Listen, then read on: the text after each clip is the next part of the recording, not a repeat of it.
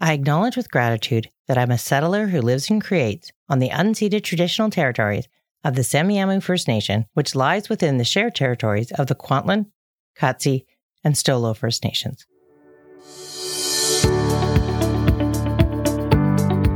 Having compassion for ourselves is not always easy to do, but would you be willing to consider growing your self compassion if you knew that it could result in improving both how you feel about yourself and your motivation? What about improving your ability to problem solve or persist with challenges? These things become possible when we can be self compassionate. Don't get me wrong, I am not saying that if we love ourselves, then everything will be all right. But we live in a society that appreciates the school of hard knocks blood, sweat, and tears. I'm saying there's another way. And if you have ADHD, self compassion is a foundational piece, especially self compassion that is ADHD friendly. There are proven ideas, actions, and strategies for people with ADHD. People like us, who can have a lousy track record at some things, will make mistakes, and more than likely be listening to this with a heavy dose of skepticism. How, you ask? We reconsider what we know about ourselves and our ADHD and explore how trying some small changes or having a different perspective might help us.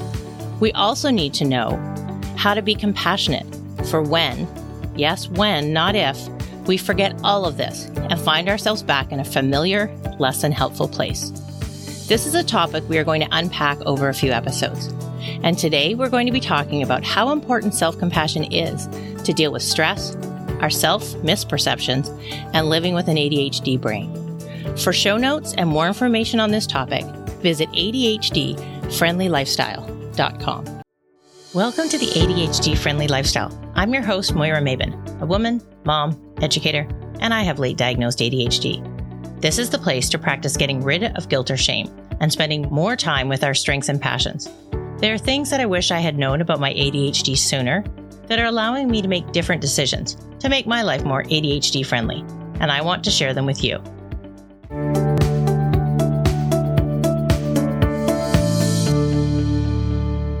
I want to live an ADHD friendly life that is mindful and authentic so I can integrate my priorities in a way that is sustainable. In episode two, I shared a way to get yourself on your own list by looking into what stresses are in your life and how they could be reduced, tweaked, or eliminated. I have tried for so long to reduce stressors, but couldn't do it in a way that gave me a lasting sense of internal common peace. Can we please just have a few things be not so hard? Maybe easier or feel less stressed? That would be compassionate, right? Stress never seems to go away, or very far in my experience. Feeling perpetually stressed isn't healthy, so I wanted to think about how self compassion could reduce stress.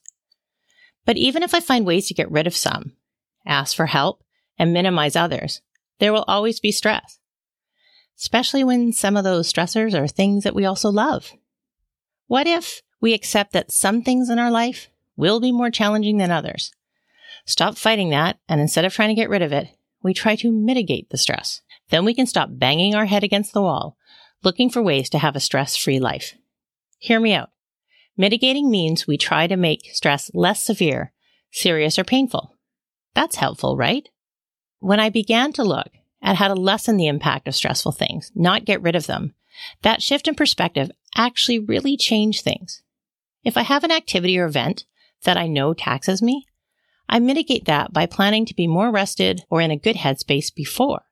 And sometimes I also plan something good for after too. It can be taking a few minutes by myself, talking or texting with someone who I share a laugh with, or even those things we consider guilty pleasures.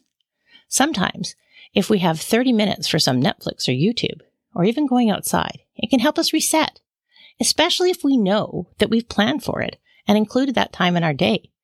They are not stolen times and I have found myself less likely to get stuck then. I have also found that when I go outside in the spring, I will invariably end up poking around in the garden, get dirty, and then I have to consider what I'm wearing and how quick that trip outside is. Yesterday, my five minute yard wander required 10 minutes of cleaning dirt up off of me, my clothes, and my floor where I tracked it in by accident. If I left it, future me would be so mad at stepping in it and making my socks dirty that I had to clean it up for her then. All of this awareness comes from a place of compassion. The more we take our needs into consideration, we improve our overall capacity and ability, And we don't drain ourselves so fast either. We can learn to use things we like to mitigate stress. I don't know about you, but being able to give myself permission to actually do the things I like to do before or after harder things sounds and feels pretty damn good. It's compassionate to also realize that sometimes we do need a challenge, a push, or a change. Not all stress is bad. We do need some challenges in our lives so we can grow and recognize that we are resilient and can deal with life's challenges. Eric Tivers of ADHD Rewired talks about how we can do hard things. Yep, that's true. Even for those of us who are taking refuge under the covers, we have done hard things. We just might forget it or be unable to recognize it. You can't have ADHD and not have done a lot of hard things. Brendan Mahan of ADHD Essentials refers to it as playing life on hard mode. Agreed. Okay. I wonder how many of us are now thinking, hold on. She was going to talk about how to be more compassionate. And now she's telling us that we need to be able to handle the stress in our lives, not get rid of it. Here's the thing with that. Stress and compassion are a double edged sword. What we do with that knowledge that some stress is helpful and how we handle stress and struggle is key. Given that some stress is good to help us with resilience, here's my take. As a woman, parent of neurodiverse kids, wife, teacher, daughter, and pandemic survivor, trying harder has been my number one strategy for close to 50 years. The countless times I've had to pick myself up when I fell or got knocked down proves that I am resilient and can persist with challenge. I've even kept going after three burnouts and falling off a 50 foot cliff in 2018. The mental effort that it has taken to compensate, hide my struggles, and try to keep up with everyday life has got to be too much. My almost lifelong eating disorder is largely attributed as a coping mechanism for my undiagnosed, untreated ADHD. I'm exhausted by the struggle. And not only do I not want to struggle anymore, I can't and I won't do it anymore. I am going through perimenopause as well for crying out loud. If I knew someone with only one or two of these things going on, I would feel empathy and compassion for them. How many do you check off? If you have ADHD, that is more than enough to not only try to mitigate the stress in our lives, be thoughtful and decided in what challenges we take on, but also to give ourselves the gift of compassion. Our world needs more of it, and we can start with ourselves. If you still aren't convinced, Research shows that when you have ADHD and self compassion, it improves motivation and self confidence. It also positively changes how we interact with others, our problem solving, and persistence.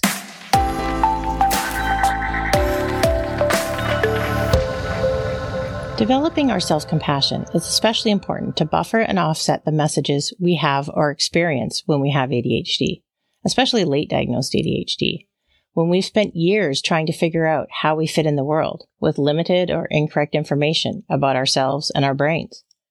Research shows that preschoolers with ADHD typically receive one statement of praise for every three corrective directions. That's just sad. Psychiatrist Dr. William Dodson estimates that by the age 12, children with ADHD receive 20,000 more negative messages from parents, teachers, and other adults than their peers who do not have ADHD.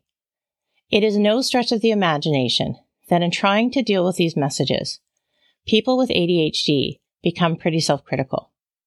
These thoughts, emotions, past failures, and pain all influence how we move through the world and can lead to confusion as we try to make sense of how and why we keep getting things wrong. We naturally tend towards trying to figure out how to protect ourselves from repeating these experiences. It limits our ability to pick ourselves back up, dust ourselves off, without self criticism or judgment. Clearly, we are the problem, right? I must have screwed it up again. Or I certainly will, given half a chance. Some of us don't pick ourselves up. Others do, but either way, our inner critic can become pretty harsh and sometimes so stealthy, we don't even recognize that it's there. That doesn't sound very self compassionate, does it? Even when we are successful, we are limited in our abilities to recognize that too. In early 2020, in the before times, I gave a presentation to a group of educators on what life in school is like with unrecognized or untreated ADHD.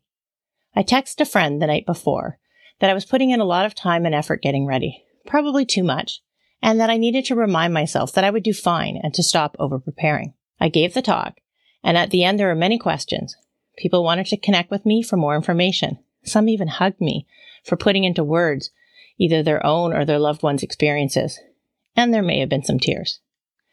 Afterwards, my friend messaged me. You did great. Told you so. Very relatable, vivid, with context and practical to dos. It was very empowering. My response? Thank you. All I got from that was I talked a lot. Yep. No shit, Sherlock. You're giving a presentation. It's kind of expected you will talk a lot. This time I was able to pause and notice the difference between our takes on my presentation. And I was able to see so clearly a few things that are often true for a lot of us.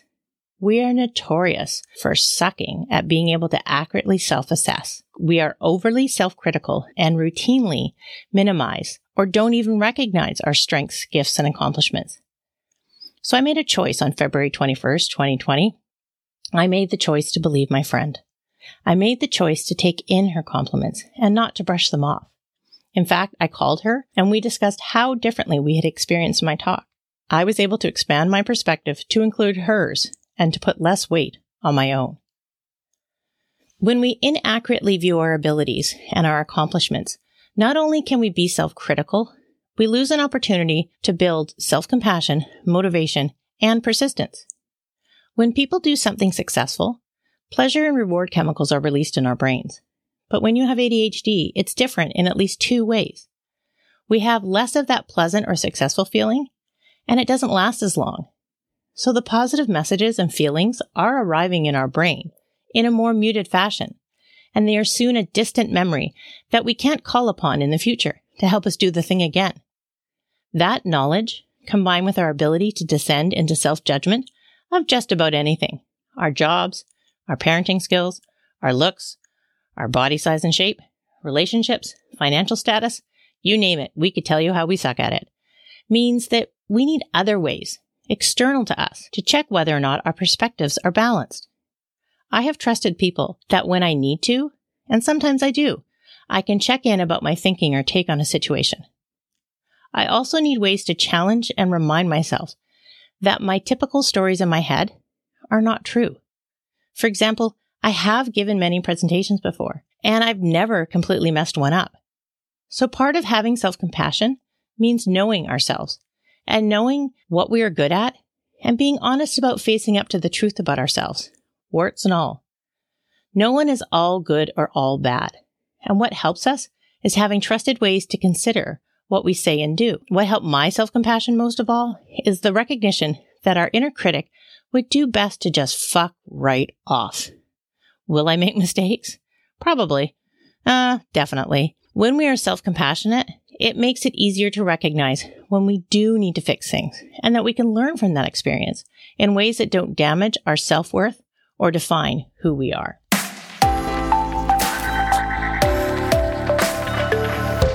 ADHD is a performance disorder. We know what we want or need to do, but can struggle to actually do it, even if we've done it before or want to do it. And that's something we can use help with. How many of us could write a book on a topic we know inside and out, but struggle to actually do? That's given us more than ample experience at falling short. Our actions not corresponding to our goals or intentions. It can be so confusing. What does this say about who we are? Especially if you get that message from others that we need to try harder, sort ourselves out. What if you either agree with that or are at a total loss of what else to do? This is how ADHD affects our health routines, and our health routines affect our emotions.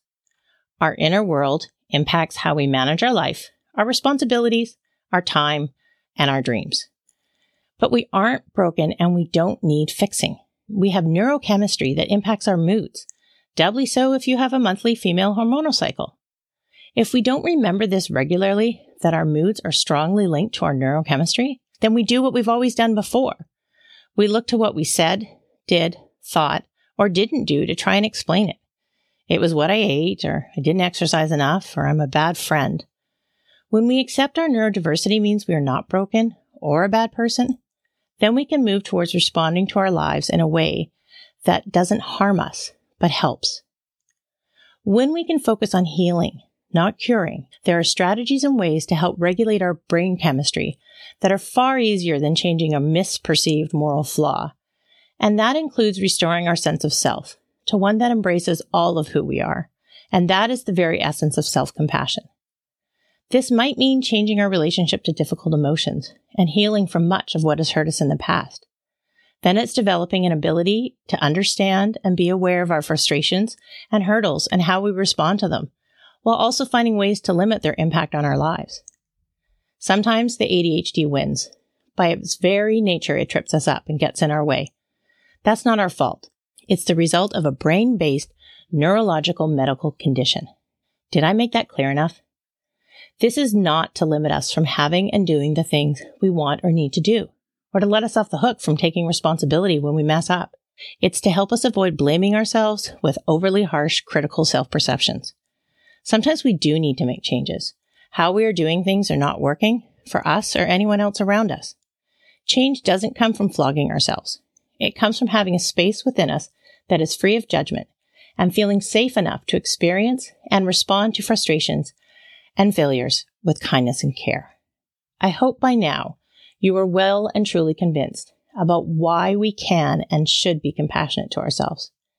In upcoming episodes, we will spend more time considering how we can be more compassionate to ourselves, with special appearances from our old friends and stories perfectionism, shame spirals, overwhelm, I don't wanna, it'll never work, social media, society at large, and my personal favorite, what happens when I forget to be compassionate? Yes, you heard me right again. It's not if, but when. Speaking of when, not if, I know that it's time to get back to talking about good old female hormones. that barrel of laughs. I can't get enough of it. Worry not. The second one about hormones will be coming your way very soon.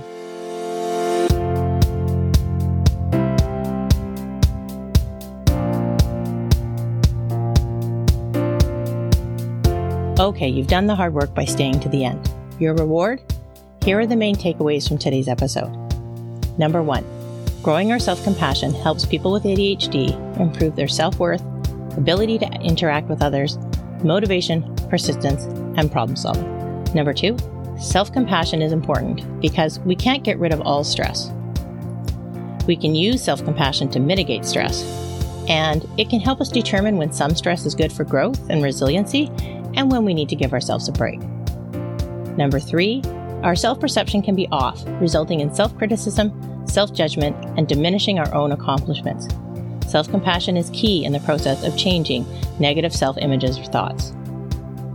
Number four, ADHD and its neurobiological impact affects our mood, emotions, and ability to manage everything. When we can understand and recognize with compassion that this does not mean we are broken, we are one step closer to dealing with challenges without causing more distress in our lives. There are strategies and ways to help with our moods, old stories, habits, and patterns that don't help us anymore. And we're going to be talking about growing self compassion over the next few episodes. We will also prepare for how to be compassionate when, not if, we forget all of this and find ourselves back in a familiar, less than helpful place. I hope you've enjoyed today's show and would love to hear your thoughts. To get in touch, you can write me an email at ask at ADHDfriendlylifestyle.com. Connect with me on my website, Instagram, and Facebook at ADHD Friendly Lifestyle or Twitter at ADHDFL. Every episode has a website page with show notes, transcripts, next steps, resources, and articles related to the topic. To get these, visit ADHDfriendlylifestyle.com. If you'd like to support the podcast, the best way is to subscribe on the podcast player of your choice and by taking the time to rate and review it there. And here are other podcasts for your listening pleasure. On Hacking Your ADHD, Will Curb gives tips, tools, and insights. Brendan Mahan hosts ADHD Essentials, focusing on parenting and education. Thanks for listening. See you later.